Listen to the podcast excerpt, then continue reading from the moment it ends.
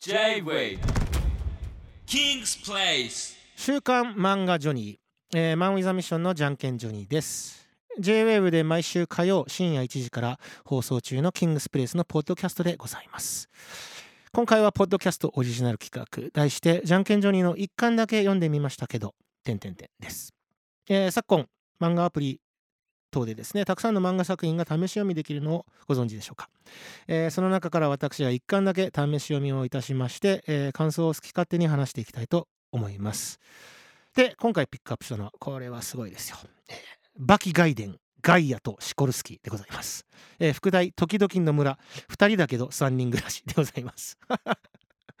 はい原案はもちろんえー板垣圭介先生、えー漫画は林孝明先生が書いたですね、えーまあ、グラップラーバキの外伝ですね。はい。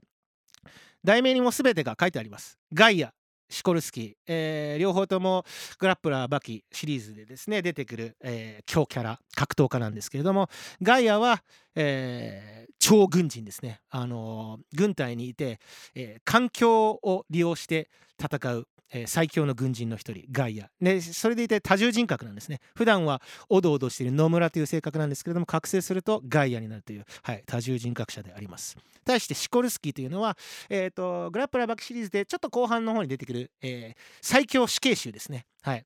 えー世界各国にですねいたあの死刑囚がいたんですけれどもそれが全員ですねあの同時に脱走するという事件が起きてその中の一人がこのシコルスキーというですね、えー彼は、えーとまあ、どういう牢屋に投獄されてるかっていうともう断崖絶壁の何のつまむところもないようなあ筒のような、はい、牢獄にいたんですけれども掴むところ何にもないんですよ。だけどシコルスキーはあまりにもピンチ力といってそのつまむ力握力だけではないそのピンチ力が強すぎてそんな 何もないところでもあの手が吸い付いてあの登れてしまうというもうももはや意味がわからない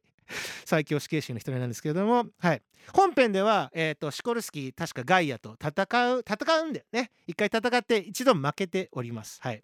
だけど、えーそれの続編といいますかえー、となぜかわかんないけれどもガイアと一緒に暮らすという話になります。4畳一間のあのよくある日本のですね、えー和室のアパートでなぜかガイアとシコルスキーが、えー共同生活をし始めるという全く意味のわからない 漫画でございまして、はい、でまあそのガイアとシコルスキーが、えーまあシコルスキーは要するにリベンジマッチがしたくてねあのガイアに会いに行くんですけれども、まあ、ガイアはねあのその中その日常生活であしらいながらも一緒に過ごしていくという。はい、でシコルスキーうーん、まあ、ロシアの人なのかな？で、まあ、なかなか日本文化慣れてないのでその4畳一間でどうやって過ごしていいかわからない。だけど野村、まあ、もしくはガイアがねあの優しくその日本の過ごし方を教えていくとか本当に意味のわかんない漫画です。エピソードをちょっと軽く紹介すると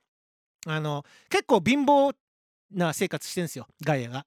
アパートで。であの洗濯機があるんですけど昔ながらの脱水型の洗濯機なんですね。はい。あのぐるぐる回る系の。でシコルスキーが洗濯するんだけど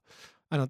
脱水機能が壊れてて脱水できないってなって怒って洗濯機を持ち上げて人力で回して脱水し始めます。